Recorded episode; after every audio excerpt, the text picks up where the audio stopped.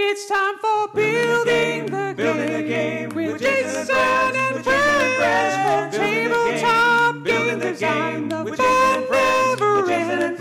At the end of the episode, that's when it technically ends. Hello and welcome to Building the Game, a documentary podcast. Today is Monday, April 10th, and you're listening to episode 567. As always, I am your host, Jason, and here today I am joined by the one, the only, the triple rainbow, the triple named Jamie Sabriel Flez.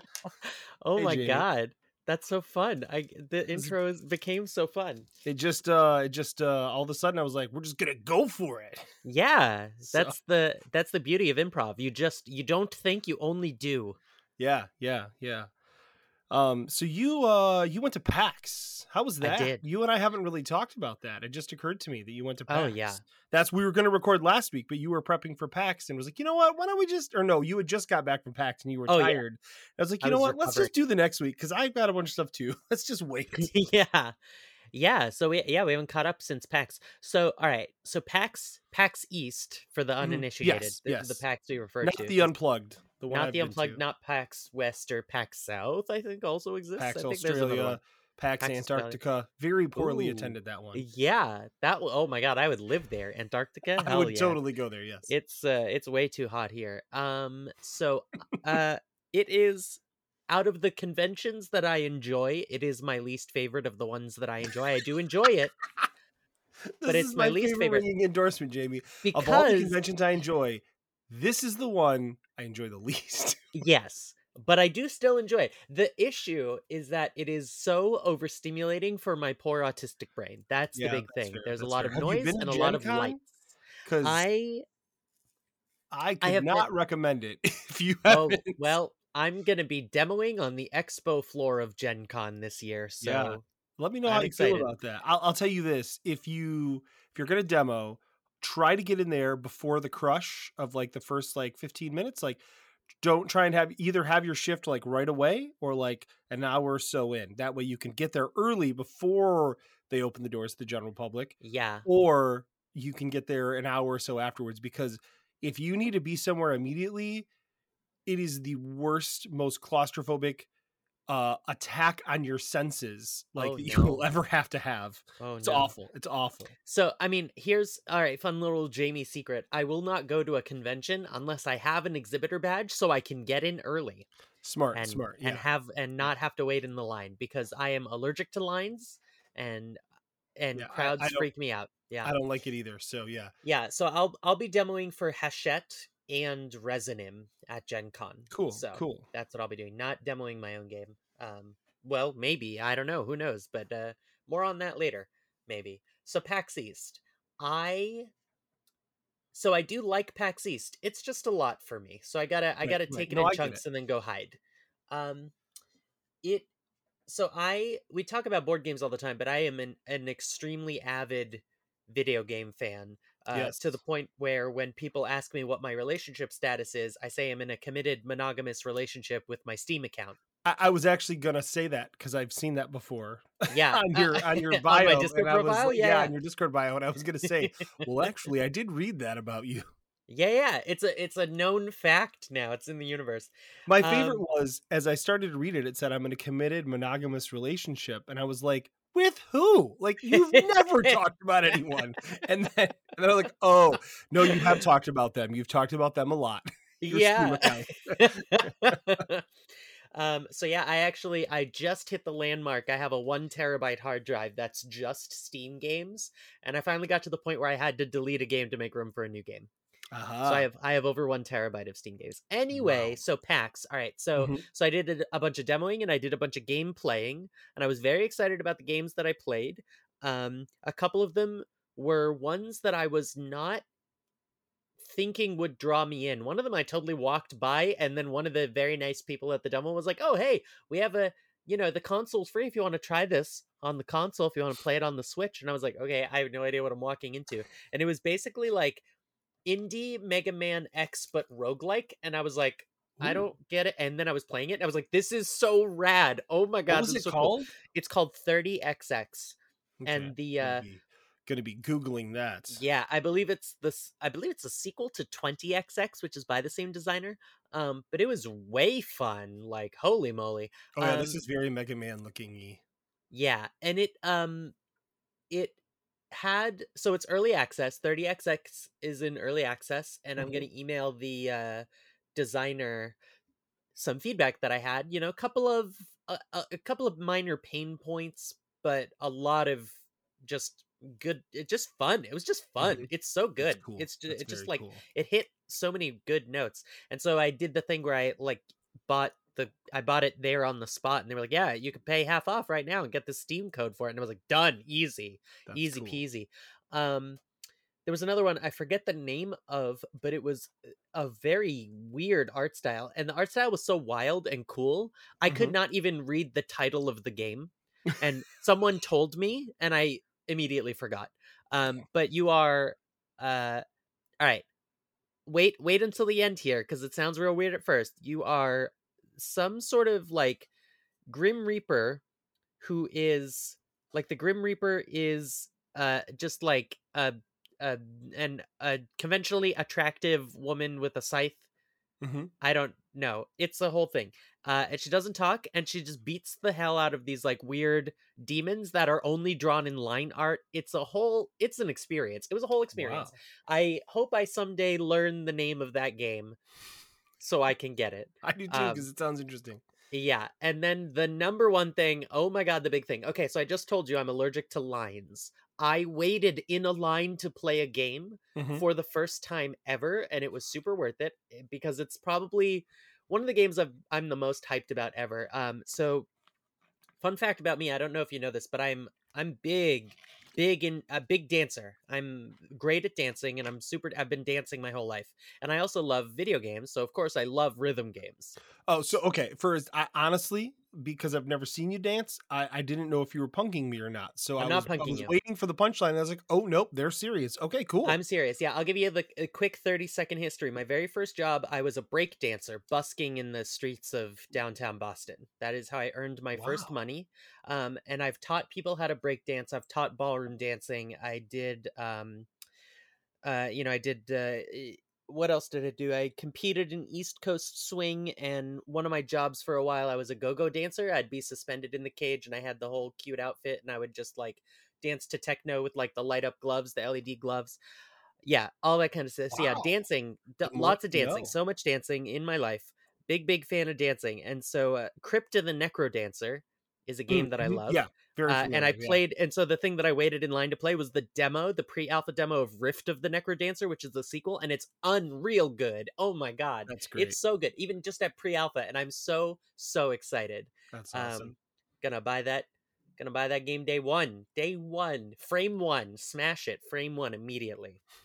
Um, and then the other video game I was excited about is a game that a friend of mine is making. Check it out.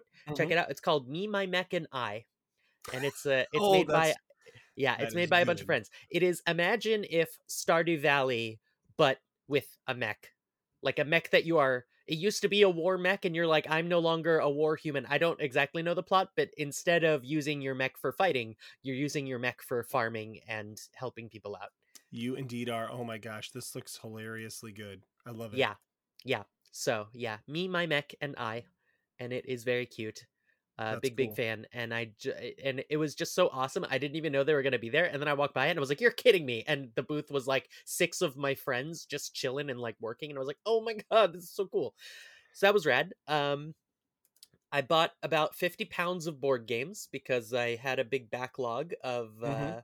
of stuff that I was trying to buy. It was like like set aside the money for this game. I'm gonna buy it online, and then I was Mhm. just lazy about buying it online because I was busy and just got distracted. Mhm. And then I went on a shopping run and just bought them all in the same trip.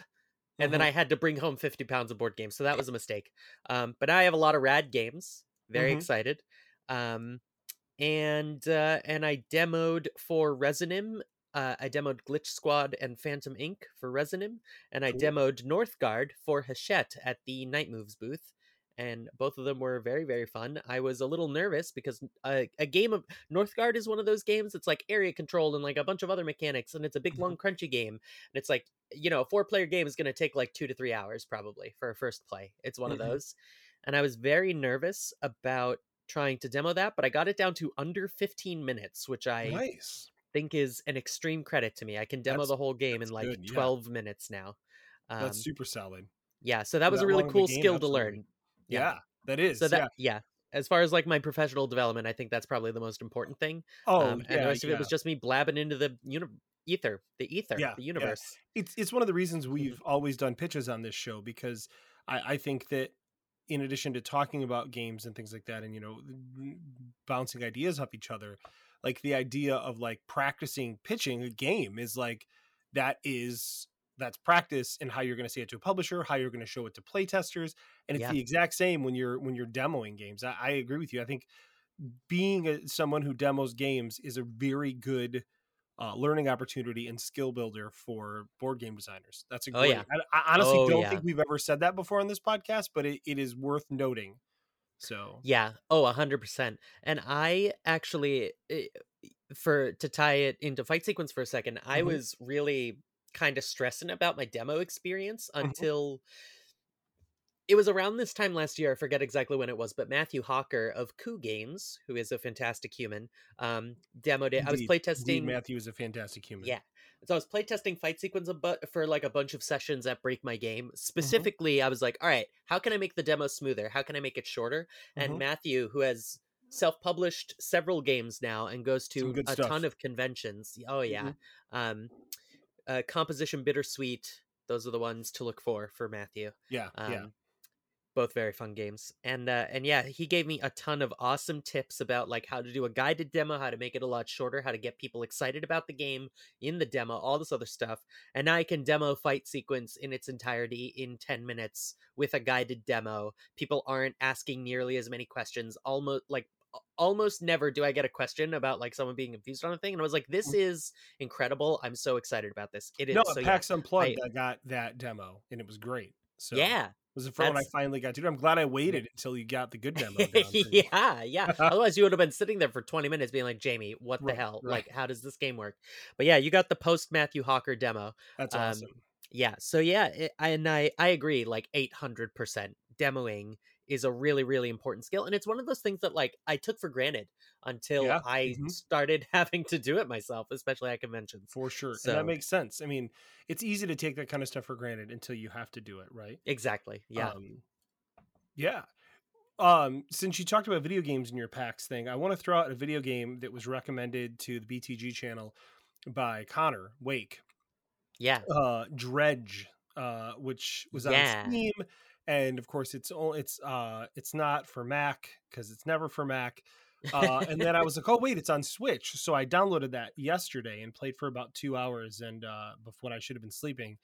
yeah. Oh wow, That's how it goes. Yeah. Wow, real good. That game is really good. Um, it's basically you're a you're a um a fisher. and You're an angler, is what they call you, an angler.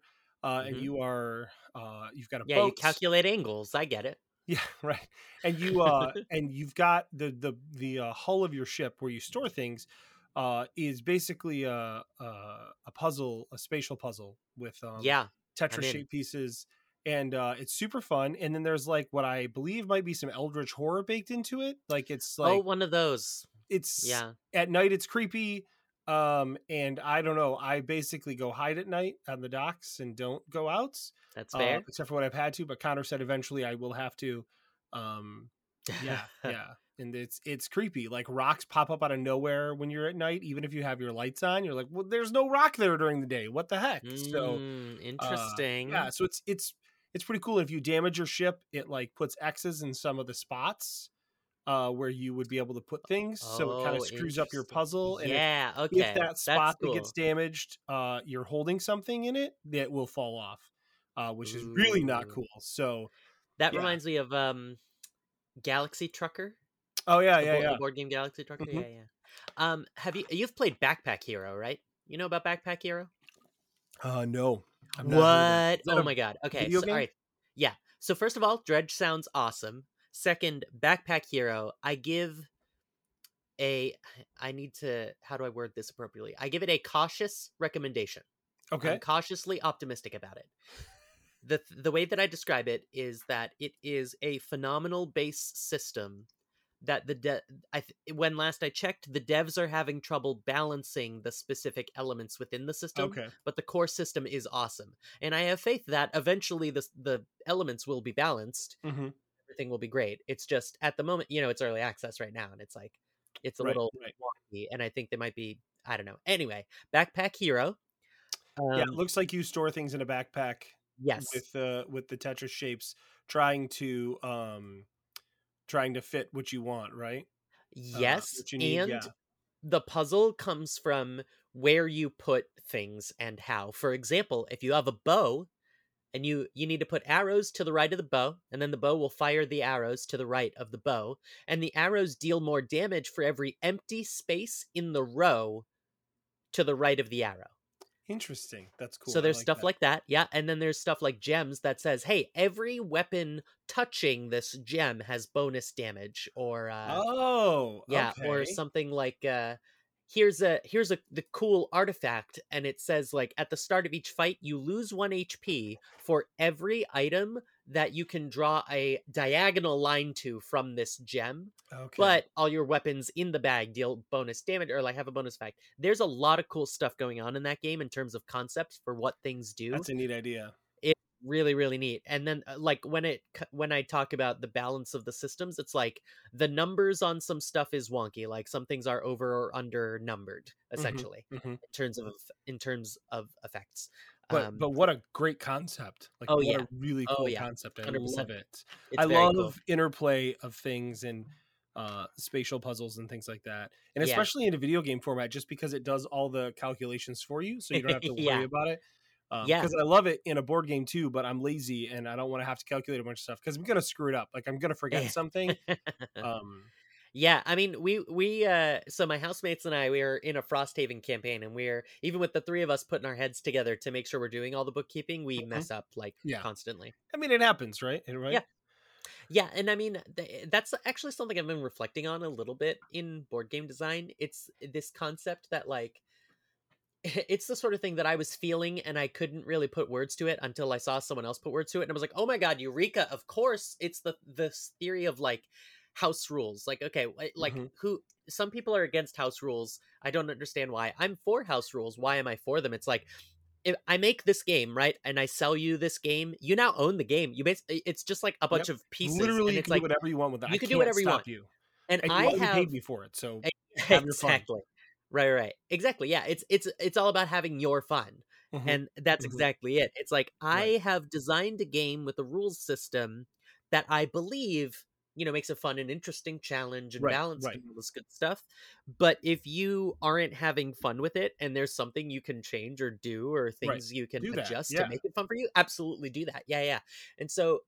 Oh, I forgot why I got into that. Um, house rules. you were talking about thing- um, you were talking about things we forget in games. Oh yeah, yeah. And so like if you're gonna forget some stuff, but like you're still having fun, then who cares? It doesn't Right, matter at all. Right. That is You know? so. That is because I'm bad about that, right? Like I'm bad about like, oh, we forgot to do this upkeep or we forgot to do this thing. So like, it's been something I've been very conscious about in new designs. Where if myself or a co-designer says, oh, we could add this in, and I'm like, no one's gonna remember that. They're gonna forget that. Yeah. guaranteed. Like, Yeah. um, I actually have a cool story about that, but I'll put a pin in it. then I'm not excited about it. I don't want to um you know, I don't I don't want to have those rules if you can avoid them. Um yeah, it's been kind of something I've been really trying to focus on because that that mental load can be heavy and it, it can mm. make the game not fun. It can turn a simple game into a game of, oh, we forgot this. Oh, well, that means that, oh, now what do we do? You know, like, and I, those are, those moments are not fun when you have to go back and say, oh, I forgot to draw a card. That's like a simple one, but like, you know, I forgot to Yeah. do this other thing. Like, that's, you know, I think trying to kind of set the table so that everything flows, it makes it easier for players to not have those issues. Yeah, it's Um, the it's the accidental cheat. It creates feel bads. Right. Right. It's like it, yeah, so like going back to Frosthaven, there was this scenario that we misplayed where we were being chased by wolves. Mhm. Like that was the story, and we Mm-hmm. just in the last part of the map, the part that we are being chased by wolves in, we Mhm. forgot to spawn the wolves for like four rounds, and we were almost at the end, and we were like, "Huh, where did the wolves come in?" And then we reread the booklet, and we were like, "We Oh. were supposed to spawn them every round. They were supposed to chase us," and so we had to like try to retcon the whole thing because that was such a major part of the scenario, and it mhm. was it was a, not a good feeling, but um but yeah, going back to like not designing it into games, this is a lesson. This is one of those lessons that I learned over time in fight sequence. Mhm. Um, is the it, it Anders and I have talked a lot about the concept of the invisible modifier, and it's one of my issues with BattleCon. Um, as you know, quick five second recap: BattleCon is a like a PvP fighting game Mhm. that's trying to emulate fighting video games, and I played it for an entire summer with Anders basically and some other people, and I was at the end I was very frustrated frustrated by it because it was not the experience that I wanted, Mhm. and it almost single handedly spawned the first prototype of fight sequence. okay. So BattleCon is like an anti inspiration for me for fight sequence. Yep. Um, that. Like, hey, I hate that this game does this. Let's try and make it not this. Yeah. It is not that it is a bad game. I want to, or that I think Oh, it's a bad game, no, or that I I, hate it. I I want to put that on record. You It's could say you think it's a bad game. It doesn't mean it is a bad game. It means you to you it's a bad game, and there's nothing Right. wrong with that. Yeah, I uh, I get a little, I get a little antsy about like people judging art as if it were objective fact because No, that's I, not how I, art works. I but, like- completely agree with you. I'm just saying, like your opinion that it's not a good game is not gospel, obviously, right? Like, oh yeah, no, because I, I don't know everything. I just know Right. almost everything. ah, yes, ah, ha, ha. ha hee ha hoo. Anyway, back to the point at hand. Uh, the one one of the things that frustrated me about playing BattleCon is that there are a lot of invisible modifiers. And so when I was first designing fight sequence, I had invisible modifiers, Mhm. and it's the sort of thing. Uh, one of the there are several things that came out of the design because I, as the designer and creator of the game, Mhm. could not keep them Yep, in my yep. brain. One of my my favorite example is there was this little token that I made just for me, and then every single other person that played the game also loved it. So in fight sequence, you can have a you can have up to nine like cards, nine actions in a Mhm. sequence. And I don't know if you know what subitizing is. If you know, I do not. no. Okay. Subitizing is the word for um a human being being able to count something without counting it. Like you immediately know how yeah. many objects. Like if I'm holding two things in my hand, you don't have to count one, two. You know I You hold two know, things. Yeah, yeah, That's your brain says it's subitizing. Yeah. Yeah. And most people can s- subitize like up to four things, maybe sometimes five things. That's like Mhm. the average. And then after Probably that, you have to actually five count. Fingers. Honestly, that's Ooh, probably that makes why. sense. Yeah. Yeah. Or uh, four fingers and a thumb. Yeah. Oh my gosh! Now you sound like my kids. Shut up. Oh no. Well, I mean, We sorry. all know what I we're saying. not not that I don't think the thumb is the finger, but in terms of the position on the hand, because the Yeah. four fingers are right next to each other. What I is mean what is, we have five things we can hold up, like that we continually hold up for count how many fingers, right? Um, Yeah. So I think our brains are kind of hardwired that five would make sense, right? You Yeah, know? and that makes a lot of sense. Um, so anyway, I made this thing because it's important to know like who gets the last action, who gets the ninth action, because you can't play Mhm. anymore. So like, if I play an attack as the ninth action, you can't do anything about it. Right. Right. Um, and instead, and it's just like as soon as there are like six or seven actions, it's like, all right, I'm thinking. You know, I have a couple cards in my hand, I'm th- and I I got to count. It's like, okay, cool, seven, and then I'm reading cards. Then in, like 30 seconds later, I have to count again. yeah. And eventually yeah. I was just like, okay, come on. And I made this little token where you just put it in the same column as the fifth action, and then you can flip it over and it's seventh action.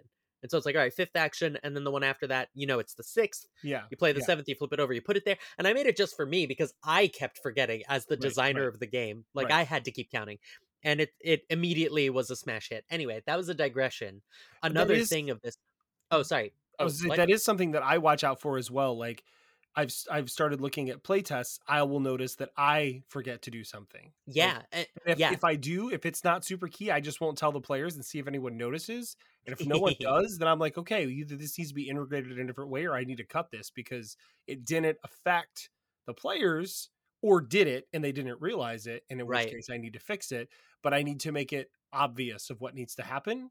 Yes. So that's why I'm so big on the player aids now too. Is that you know? Oh my god, player say aids, yeah. At the beginning of the turn, do these steps. Done. It's you know, it's so important. And I that's another really thing is. that I've been taking for granted and i just i just made revamped player i mean you you played fight sequence post revamped player aids Right, too like right, that was that's very recent yeah Yep. um but yeah so the main example i digressed a few times but the main example in terms of like i myself as the designer kept forgetting things and uh, going to the invisible modifiers there are a whole bunch of things in fight sequence that generate tokens like they give you a stat Mhm. um the main one is like you know armor and resistance they give you these defensive stats and it's like Right, all right right. cool i you know i resolved this response i have three armor Mhm. and it did not take me very long for me to turn that into a token card that you collect right. and i did it for armor and resistance and i wasn't doing it for other things you know like you know all of your attacks this sequence have extra power or like your next attack is 20 speed 20 Mhm. extra speed like all this other stuff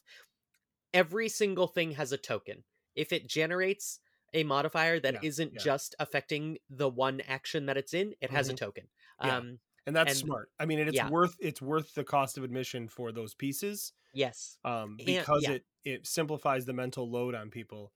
Um, yeah for sure we we did that with Tierna Nog quite a bit with um, tokens when the because some cards you know the cards have a color, but some cards are colorless, uh, Mhm. or some cards can actually change the color or number of other cards. So we have tokens that you lay over top of those colors and numbers to tell you like oh, hey i've cool. changed the color of this uh, for you know just to ensure that people are like okay you know you don't have to try and remember right yeah um, Yeah, you want to, and going back to the mental load, you want as little mental load to be needed to allocate for bookkeeping because Right, so right. much of the mental load and like the fun of the game is not the bookkeeping, it's the interacting with the game systems and strategizing and stuff. and, so, and plus the the tokens on is something say like this has changed but it can also tell you like in, in Tirnanog again like something could change again right like if it's like calculate whenever this happens you know now i know what the value is but okay i move this card because another card let me move it now i know um you know what that i need to recalculate this right? And i don't have to Mhm. start from scratch i have the information in front of me. So so yeah i think that that kind of stuff is super important and um i'm, I'm working on an idea right now that i'll uh we'll, we'll talk a little bit about in, in our topic. Believe it or not this is not our topic but our topic's a little bit of a short topic so this works out. Yeah, um you know that i've been trying to do and like i my goal for this is cards only um and because Oh, of that I know all about to- cards only. yeah right so because of that i'm figuring out ways to create not tokens but to create non-invisible usage right um of of items one of the one of my Mhm. favorite things ever was in the game that inspired me to design board games uh, which was the game lawless um, by bruno cathala it's, it's it's the first game of his that was ever published not the first game he designed um, but it was the first game he ever published or Mhm. had you know published and um or backwards it was one of the two but anyways um it's not a perfect game by any means it's it's it's got a lot of unbalanced stuff in it frankly um but it just really inspired me to to want to you know design board games uh i think it's completely out of print now too uh Ooh, but anyways we love that. uh, there were these uh you you have cows in it and the cows uh grow over the course of the turns but all you have is a card for the cow so all you do is the cow starts right side up and you tap Mhm. it and then you tap it again and then you tap it again and then when it gets right side back up again it's spent its four turns and now it's a full grown cow but you can take it at any point during there and you immediately know where it's at Yep. in the uh in the cycle because you've been just turning the card it's so simple yes. and I remember thinking, wow, and that that game has tokens and stuff in it, but that would have been a crap ton of tokens to track that. And it would have been Yeah. a pain in the butt to have to swap them every turn. And this way you just turn the card. Turn it, not tap it, you know, TM, but you It- can turn it. uh, actually, the trademark on tap expired. I think uh, two years ago. Thank yeah. goodness. Because it's that's Yeah. what everyone says anyways, like because it just makes Yeah. sense. And Richard Garfield is on record for regretting filing the trademark. He didn't understand the effects that it would have in the gaming world. Yeah, that's fair. That's totally fair. Yeah. Well, and I mean, back then too, when he designed that, like, I don't think there was the thought of like sharing is caring, right? I mean, like, Right. when you come up with a cool name, like it would be like if um Donald X Vaccarino had let them, you know, file a patent on or a trademark on the term deck builder, right? Like, I- Right. I, mean, I don't know that they came up with that for Dominion, like the name deck builder, right? But like, wherever Yeah. that came from, like, that's just stupid. Like, you want to be able to say this game is a deck builder because Yeah. talking about games that are, you know, it's a roll and write, like it's this, it's that. Yeah. Trademarking things is that's dumb. Like when it comes to that, I agree. And there is it one that is the exposure. persisting, and I still think it's dumb. It's What the is it? fact that only Fantasy Flight games can call something a living card game. They have trademarked the term living card game. So nobody else can do that. Uh, super so dumb. most people call it like an evolving card game or something, right. an additive card game, whatever. Right. Um, That's good. that- I didn't realize that. So I've Yeah. seen that before, like a living card game TM, but I kind of expect I kind of was thinking, I guess not thinking through it was that like by that they just meant like it was like something to do with the world or something they were using, right? Like it's a But no, but no, they yeah. mean like a card game that you know, because yeah, Magic is a living card game. I mean, any CCG is a living card game, right? Or no? Yeah, I think uh, well, a living card game specifically refers to like, yeah, there are deck builders, and you like like it, there's a deck building component or some sort of additive component. But Okay. all of the cards that you need in like every card in this set comes in the box, and you get like the maximum like number. So like in Netrunner, if you're buying a new set of Netrunner, Mhm. it's you know you have a max. You could put up to three copies of a card in your deck, You and there's the there's the corp and the runner yeah and so you Right, buy the set and you get three copies of every corp card and every runner card that you can Magic then add to previous like sets Magic is No. like we are not a living card game. Buy more Yeah, packs. exactly exactly we are an, a debt creating card game Yeah. Oh Um, gosh. but yeah that cow mechanic is very cool and this is one of those things that it's like many many people had that idea it's the sort of like nobody really knows who invented it and everyone is like i came up with this cool idea for this thing and it's like that has existed and every single so i actually had something similar with tokens Mhm. um in fight sequence like one of the first iterations it was a different token along each side of the card which quickly became two tokens on each half of the card which quickly became it's a full token to try to like make people remember that this Yep. was eh, Yeah. and that evolved as like you know seeing people skip it anyway um i saw a game i forget the name of it but it was an article about like some cool graphic design ideas and someone was talking about this exact thing that they made for this game where it was Mhm. uh, weapons durability so you Mhm. play the card it starts upright and the durability is in the upper right corner and then each time it loses durability you turn it and then the new dur- durability is in the upper right corner in the new orientation Yeah, that's amazing. Yeah. Yeah. Um i'm playing i've been head over heels for a fighting game that isn't mine oh my god if you could believe it um that i'm drawing a lot of inspiration from um because i play a lot of two player games as you might Uh-huh. imagine because i Yeah. design a lot of two player games so i i'm studying always sakura arms is the name of the game that I'm i'm, playing familiar. Yeah. um you are not familiar you I'm said? not. No. Okay, yeah. So basically, yeah, fighting game, bunch of tokens, similar thing. There is a mechan. There's a, a there's a stat that you get vigor. Mhm. Um, vigor is one of the two ways to pay for basic actions, which are how you like advance forward towards your opponent, or Mhm. retreat, or you know, like bulk up and defend, or like focus so you can use your ultimate stuff like that. Those are basic actions. And in order to um, you have to either discard a card from your hand. You draw cards every turn. You have to either discard a card from your hand or spend one vigor Mhm. and you can have a maximum of two vigor. And so it's a on the player aid. I think this is very cool. On the player aid that Mhm. tells you all the basic actions. On three of the sides, there's a big zero, one, two, and it's also your vigor tracker nice. Nice. well That's the player clever. Yeah. And I think that that's very, very smart. And the way they set it up is very cool. I don't know if you know this, but uh, many humans can read things that are up to 90 degree angles. And then after that, it becomes much harder. Um, it's much that makes rarer for yeah. someone to be able to read upside down. Uh, Yeah. And like 90 degrees, we're good for like a lot of people. Uh-huh. Once it becomes like 92 degrees, it's like now it's upside down mode for a lot of people, which is wild. And so this vigor tracker, so like the one is on the long top part. Mhm. If you're, you know, it's a poker sized card, Mhm. and that's where the player aid is. So no matter if it's zero, one, or two, you're always reading it either right side up or a 90 degree angle. You're never turning it upside down. I was like, clever, that is yeah. something that I, I know exactly why they did that, and I'm I think that's super Right. cool. That's cool. Yeah so anyway, right. what's the topic? Yeah, so so it's going to be more of a brief discussion than a topic because we've spent Yeah. 30 plus minutes talking already, but that's okay. This was all good stuff and this was all interesting. Um so so I've had this. So I, I've made statements before, like where we've talked about, you know, getting games out of your head. And uh, I think John Gilmore, when we had him on uh, one time, we really talked about like getting games out of your head as quickly as possible to iterate on them, figure out if they're a good idea, and then either move on uh, forward with the game or or you know chuck it right. hmm And and I was very much in line with that idea. And then what I found was I, I would find games that I was really excited about in my head. It's like, oh man, this is, sounds really cool. And then I would immediately start to kind of write it down, figure it out, make a small spreadsheet, calculate it, make a prototype, play it, hate it, move on. Yeah. Um, and what I started to ask, like, so what I found is recently I had an idea, and I'm not going to really explain much about the idea, other than it's it's a cozy style game.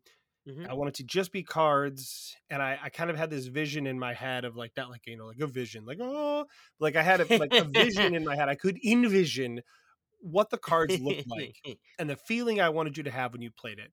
And that's pretty typical for me. Like that is kind of how I start on a lot of things. And and then I immediately was like, I should, oh my gosh, I gotta start putting ideas down. And then I stopped myself because I'm super duper um uh I'm super duper like into this game idea. Like it's really right up my alley. I'm excited about it hmm and I'm afraid that I'm going to put it down on paper, not like it, and then move on. And I kind of hate that because I really like this idea. Mm. So, what I've been doing for the last like three weeks now is just rolling the idea over in my head, adding to it, subtracting from it, basically working on the idea in my head where it's not written down and it's still perfect. Like even when I have an idea, I'm like, oh, that's not going to work. It still feels perfect because it's not written down, right? And I know that there are positives to this. I know there are negatives to this. Yeah. And I wanted to talk to somebody else who, you know, I mentioned this topic to you. And you're like, oh, that sounds really interesting because of how Mhm. you, you know, don't tend to write stuff down right away. Um, and so yeah, I just really like like what are your thoughts on on that in general? Well, to dive into what you said in particular, the thing that stands out to me the most is how you talk about how, you know, while it's in my head, it's still perfect. Yeah, yeah. And it's like the, you know, no plan survives contact with the enemy kind of right thing. right and i and i know that right and that's the fear right is Yeah, that when i take it out of my head it's going to be like mm, it's not what i thought it was Yeah. I mean, you even said what? I was going to say that it Right. eh, say that it's motivated by fear. right yeah oh absolutely Ab- but but like and it's it's being precious with the idea too right like i, I would Yeah. not but are there benefits to that like are there benefits to shaping it and molding it in your head before you start to sculpt like for Uh, real Yes. I say yes. There are so I have a number of thoughts on this subject. What I but to, to I I think something else was brought up like eh, there's a tangent I want to go on for a second first. sure yeah I think that the idea of being precious about a game, you know, we talk a lot about, you know, you have to be able to kill your darlings and all this other stuff. Mhm, mhm, which is Here's true of course but yeah, but which is tr- true. But and this is an important lesson that I did not internalize until I started really hearing Maya Thomas talk about her games. Yeah yeah Maya has She's a great. game, yeah, sh uh, awesome, and she she was saying, I I'll have to paraphrase. I can't remember exactly what she was saying, but she was talking about we were talking about like how important it is for you to enjoy your own game and it is totally okay to make a game that has an audience of one and it's you or uh, Right, i right. remember she was talking about how she uh she has this game it's a game about flower arrangements i believe if i'm not mistaken and Uh-huh. she is designing it for her partner specifically Mhm. and if other people like it fine but that it doesn't matter the intended audience is like Yeah. two people and it's for her and her partner to play together and and it's like that's super important so like you have this so you, this is the thing that is standing out to me you have this Mhm. fear of putting it down on paper because it might be ruined after you do that quote unquote ruined after you do that you're being precious with the idea it's a game that's right up your alley all this other stuff it's like you know I know that you, you know, you're publishing games to, you know, for I mean not mass market appeal. That was the term that Right. popped in my head, but like Right. for the appeal of others, you know, you- sometimes, sometimes you- I do want mass market appeal, but other Exactly. times, it, like literally as of recording this episode, you have a game on GameFound and all this Right, other right. stuff. and a but- game that's going to the mass market next month. So Oh my god, yeah. So exciting. But yeah, but like e- despite that, it is still totally cool for you to make a game that's just for yourself. And if uh right, and then after that it might spread to other people and that's cool too. Um I mean that's kind of what I did with Fight Sequence. I literally was just trying prototypes out until I got to the point where I found a game that I never got sick of and was the experience that I wanted to play. right, and then you said, "Hey, maybe, maybe, other people want to play this too." and look at look at us now. I uh, I still can't talk about big secret publisher thing, but I might have big secret publisher news soon. Good, might be big good. public publisher news. Uh, anyway, um, Right, back to the back to the matter at hand. Um, I Well, let's let's since since we're trying to like make this topic kind of concise, and neither one Yeah. of us really have notes because we just kind of wanted to know, it. just yeah, wing it. Um, oh yeah, back to the original question is uh, pros and cons of thinking of stuff. exactly. Like what? Yeah. Let's talk through the pros and cons of that. Yeah. right? Sure. So I one of the big things that I tell as many people as will listen is that Mm-hmm. your brain is super powerful and your subconscious will do so much heavy Right, lifting for right. you. So a lot of my design process is actually in my head. Um where I will like I'll think of designs and I'll have eureka moments Mhm. because I let my subconscious do the work. I'll write down those eureka moments yeah. or like I'll use that to edit the game Mhm. and then I'm not trying to churn out the rest of the game right Right, now right. And like I do it until I'm inspired, and then I Right. pause it until the next time I'm inspired by like you know watching anime or you know living my life, all this other stuff. and So, oh sorry, I was just saying what you're talking about with the background processing. That is, I mean, that is a a neurodivergent trait I have as well of Yeah. being able to just um set say to my brain like, "Hey, wouldn't it be interesting if?" and then just walking away, like, you know what I mean? Like, like, "Hey, brain." What if you thought about this? Because like I know my brain well because I have OCD and like I know my brain well enough to know that like I can think of something bad. Like, what if this awful thing happened? And my brain's like, let's think about that for a while. So instead Yeah. of like, hey brain, what if this cool game was a thing?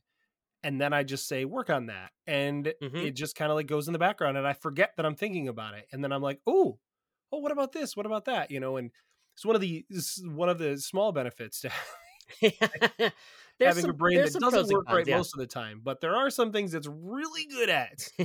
That's one of them. yeah i totally understand and this is this is a big reason why when it comes to early design i don't write anything down because things change a lot and my brain in general moves faster than i can write things and i tend Right, to like right. go down rabbit holes when i write stuff Well, I Um, think that when you when you write stuff down, it starts to become concrete and linked in ways that can restrict your thinking, right? Mhm. Like when I start making a spreadsheet, now I have exactly to what know how does this card interact with that, and what does that mean, and oh, what kind of card counts am I thinking, and and I I literally can't keep that information in my brain. Like I can't do it. My brain doesn't work that way. Mhm. So if I don't write it down, then my brain is free to to kind of ponder whatever it wants to ponder in regards to this. And I'm able like I was like, "Oh, what if I use this mechanic from this other game?" And I was like, "Mm, "Nope, that doesn't work. Doesn't achieve what I'm hoping to achieve." Okay, well, I'll move on from that. Like and it was easy. Like my brain just did it and I was able to say like it was like, "Hey, Jason, what do you think of this idea?" And I was like, "No, brain, bad. Move on. Cards only, brain. Cards only. Get back cards to only work." brain Yeah. i have a cards only brain Yeah. it's true although well you'll hear when you hear in the pitch it's not just cards only anymore um so I think a con I just want to throw out because I'm going to forget it if I don't is that, of course, if you want to make a game, eventually, it has to leave your head. yes Otherwise, you're just you're just playing a game in your head, which is okay, but you're not designing a game for anyone's consumption, not even your really yourself, because Right. it's just in your head. it's just theoretical yeah. yeah, yeah. Yeah. Another part of it that I think plays a big part, at least for me. Um, are you familiar with the terms uh, top down and bottom up designer? Mhm, yeah. Yeah. Yeah. And so I am in almost all cases, I am very much a top-down designer as much as possible, and I Mhm. only use bottom-up design to fill in like the final pieces of the puzzle, the final holes. Right, right. Um, I realize that I know what you're talking about, but you should define it in case. Oh, yeah, yeah, sorry. I was Um, like, oh yeah, yeah. oh wait a minute. so the the terms that I'm using were coined by Mark Rosewater, who's the lead designer of Magic the Gathering and has been for a long time. And I Uh-huh. think that in board game world, there's there are alternate terms but mean the exact same thing. So to talk about it in terms of What? a Magic card, what? Uh, so if if I'm looking at a Magic card, the general setup is there's the name at the top, and then the big piece of art, and then what the card does below the art. Right, right. Um, and so the idea behind top-down design is you start with the name and the art, and Mhm. then you talk about what it does after. So it's like, Yep. a- and then bottom up is you start with the mechanics, the text box, and you add on the flavor after the fact. That's the name Right, of the art. right. Yeah. So Top real down is more like fluff, uh, and I mean that in a loving way. Whereas Yeah, bottom up flavor is more first. crunch. Yeah, yeah, flavor first or mechanics first. Yeah, so the yeah. really easy way to differentiate those, um, the 10 second example is let's take Fireball. If I'm doing top down design, it's like, cool, I want to make a character that throws fireballs. Cool. I'm throwing a fireball. What does that, how is that reflected in the mechanics of my game? I really want a fireball. Right, right. How does that work? And the other it, bottom up is something like, cool, I really want this big, big damage spell, and maybe it deals splash damage to the, you know, adjacent things or whatever. It's like, all right, cool yeah thematically what yeah. what would capture that yeah yeah, Yeah. So and I think, I mean, this is the theme versus mechanics thing. Is really what top Yeah. down is. It, it's a more technical way of saying theme versus mechanics, right? It's a little yep more theme versus mechanics focused, but Exactly. it is the same concept, right? yeah So. yeah and so i am very much like theme first as much as possible which Mhm. is i I think it, it surprised a few of my designer friends when i say that because you know my games tend to be technical um or like yeah, but it doesn't. Like, focus I mean, but I design a ton of puzzly stuff, but it almost always starts with theme because I need help. Like, I need something inspiring to make me think of the cool mechanics that are going to be puzzly exactly because I have to know what to tie them to, right? Like, so I'm Right. like, okay, so I'm walking through a forest. Okay, so that means that like the the mechanics have to have to inspire that. Yeah You know, and then here's here's the the big thing that ties it all together and the big reason why i don't like to write things down until basically the last 2nd is Mhm. that these are cyclical um they cycle they like rotate into each other and so Mhm. you know with fight sequence i didn't know that the game was about psychics thinking about fighting until later on Right. it's i wanted i wanted the stack for magic the gathering as a simpler game that only cared about the stack and it's like all right, Right. well what sort of and then you know i had the themes for cards and i made those specific Mhm. cards and then i made mechanics that match those themes and then so on and so forth and at some point it was about psychics thinking about fighting and that's why they built the fight backwards. But if i and that's the sort of thing you were talking about cementing ideas by writing stuff down. If i tried to write something down it felt like that was locked in and i had to design everything else around it and it stagnated my thought process. This is actually why i um i've been struggling to write flavor text because i keep I, you know, right now, how the character, like the character's specific personalities in fight Right, sequence, right. are still a little fluid because I have not written them down yet. I've tried much to like write their them. down. gender. Oh, Whoa! Bing, bing, bing, bing. that pretty good, huh? Nailed it. good about that. I, you should. That was great. Thanks. Um, yeah, write what you know is what they is what they say. So I don't Right, write anything. Um, uh, Nice, well so, uh, so yeah, it's it's tough because yeah, once you write stuff down, it's locked in. But at some point, you have to lock in something and try it. And it goes Right. back to this idea of like you know, a game is never done. You just have to decide to stop working on it. yes, hundred and I- percent. I this is this is the big fun part. Spoiler alert, I don't know everything that's going on in my brain. I have no easy way to tell you when I feel like something is done enough that I write Right, it down. right. I know Um, I've worked with co-designers where I was like, so I think we're pretty much set. uh, So I'm like, I'm thinking like, oh, we're pretty much set here. And then the co-designer's like, I mean, I think another, you know, like 10, 12 play tests and some some balancing and tweaking of this. And I think I think we'll be mostly ready to show this to someone. And I'm like, oh, yeah, me too. Yeah, for sure. I was like, no, actually, I'm not, I'm I'm I disagree with that, but um, but like I'm you know I'm more likely to say like yeah, let's just keep doing that, right? I mean, let's keep iterating until we're both comfortable. um, I know that uh, Hannah Schaefer and I have done that a ton on, and I say I, I know that sounded bad when I said a ton, but it's really made the game stronger for, if you find this. You know, that was going to be like a short, like couple month project, and we've been working on it for a few years now. Yeah. Um, but by doing that, the game has grown leaps and bounds and went places it never would have had we not taken the time to explore all of that. And so Yeah. I'm super proud that we've done that. Heck so- yeah. I think to put a pin in this little discussion here, the simplest things to say are, and tell me if I'm wrong, but like you know, you keeping it in your head. The positives are pretty straightforward. It it it keeps its perfection. It keeps itself on that pedestal, and it allows you to freely iterate on the idea in your head without having to make it super concise or super you know strict or attached to anything Yeah. it lets it be its own you know thing um and, and as long as you're inspired by thinking about it and you don't feel quite ready to write it down i think that's okay Yeah. I think that one little bit is, you know, this idea of like it stays perfect while it's in your head. That Mhm. might not be a pro, but I think like we could have a whole separate right yeah Yeah, podcast I would, episode about this Just a topic i would love to get some others with us and to yeah, yeah, really dive into with more opinions yeah. um because i i think that you know it could be a really big discussion oh yeah, um, around it. So, and then the cons, the biggest con is, of course, you you can't make the game unless you actually write it down. But also, Mhm. I, you could find yourself, you know, daydreaming about this game for years and never actually making it. Um, which, if that means you're not doing anything when you want to be designing games, I think that's a con, right? oh yeah, like you got to be making something i obviously am working on several other things and this is like a pet project that i like i'm going to solo design this i don't want to work with someone else i want to just figure it out on my own and this is how i'm going to do that you know Mhm. um so i think it's about balance i would love to hear some others feedback i would love to jump back into this topic again so uh, Mhm. listeners if there's you know if you're interested in in covering this topic again with us with more opinions let us know and we'll set something up in a in a month or so and check back in on it and by Oh, then yeah. i might have written some stuff down he he he.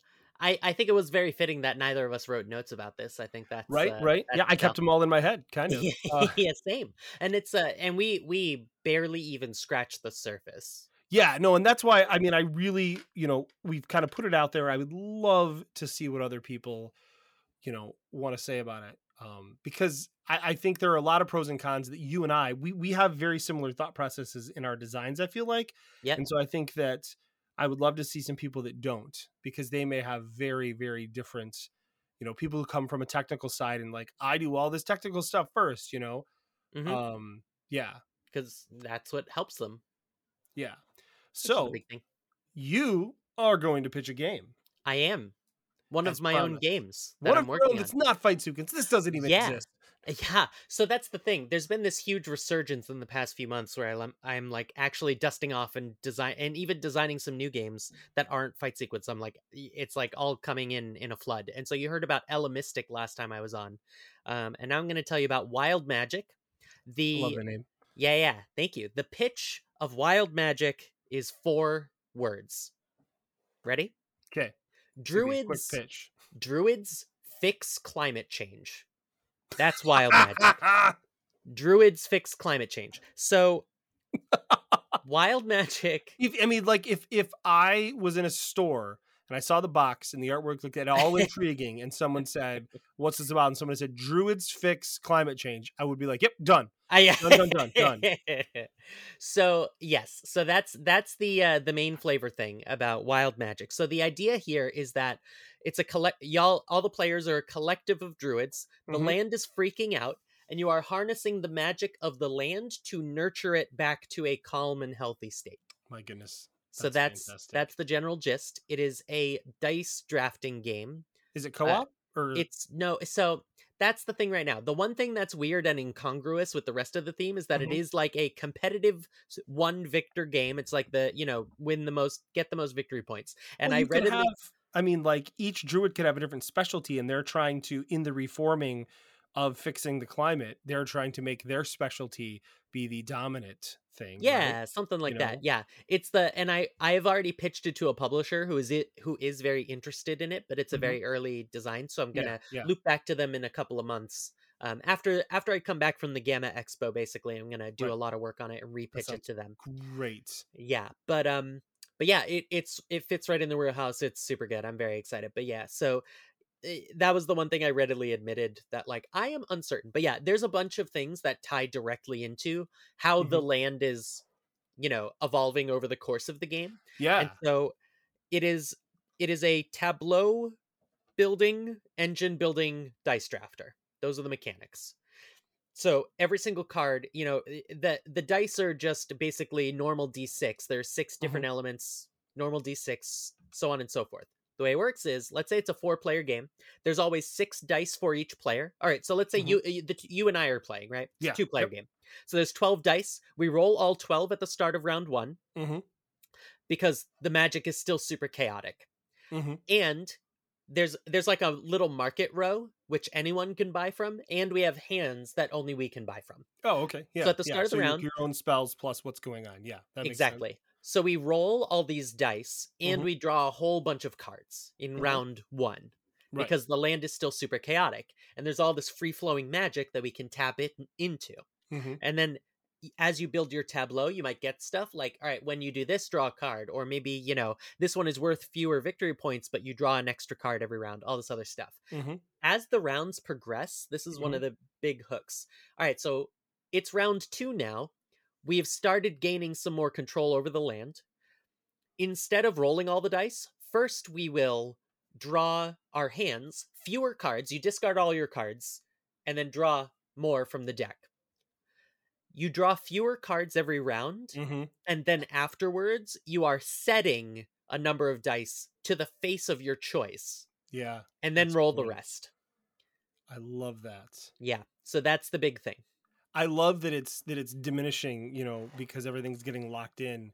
I, Yeah. Oh, that's cool. That's really diminishing cool. cards in Yeah. hand Yeah. for the for the secret And then diminishing diminishing randomness as well because yes things are getting locked down. I think that's fantastic. yes and as the game progresses there are more like there's a lot more like you have to care about what your opponent is doing because like Mhm. in the last few rounds it's like you're setting almost all the dice and you're mostly buying from the middle at that point Right, right.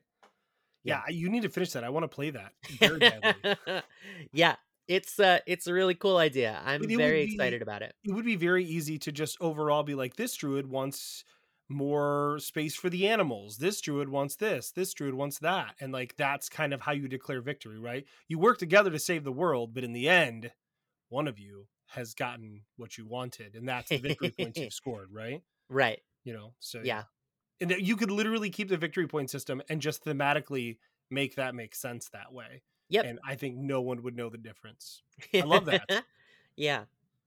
So that's uh it, it's part of my I have a whole bunch of games that I'm working on right now Mhm. that are i know the How- feeling i yeah, understand how that yeah.